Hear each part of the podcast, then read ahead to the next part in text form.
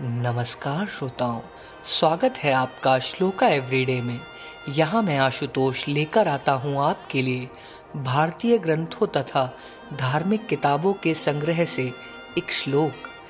आज का श्लोक मैं लाया हूँ आपके लिए सत्यार्थ प्रकाश महर्षि दयानंद सरस्वती से एक श्लोक। श्लोक है, विद्यार्थियों के लक्षणों पर आधारित।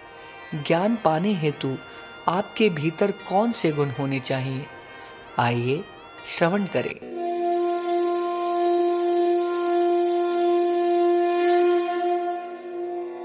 आलस्यं मदमोहो च चापल्यं गोष्ठीरेव च स्तब्धता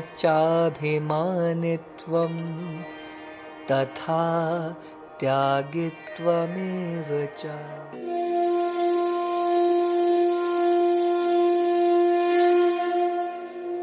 अर्थात आलस्य, शरीर और बुद्धि में जड़ता, नशा, मोह, किसी वस्तु में फसावट, चपलता और इधर उधर की व्यर्थ कथा करना सुनना पढ़ते पढ़ाते रुक जाना, अभिमानी, अत्यागी होना ये सात दोष विद्यार्थी में होते हैं।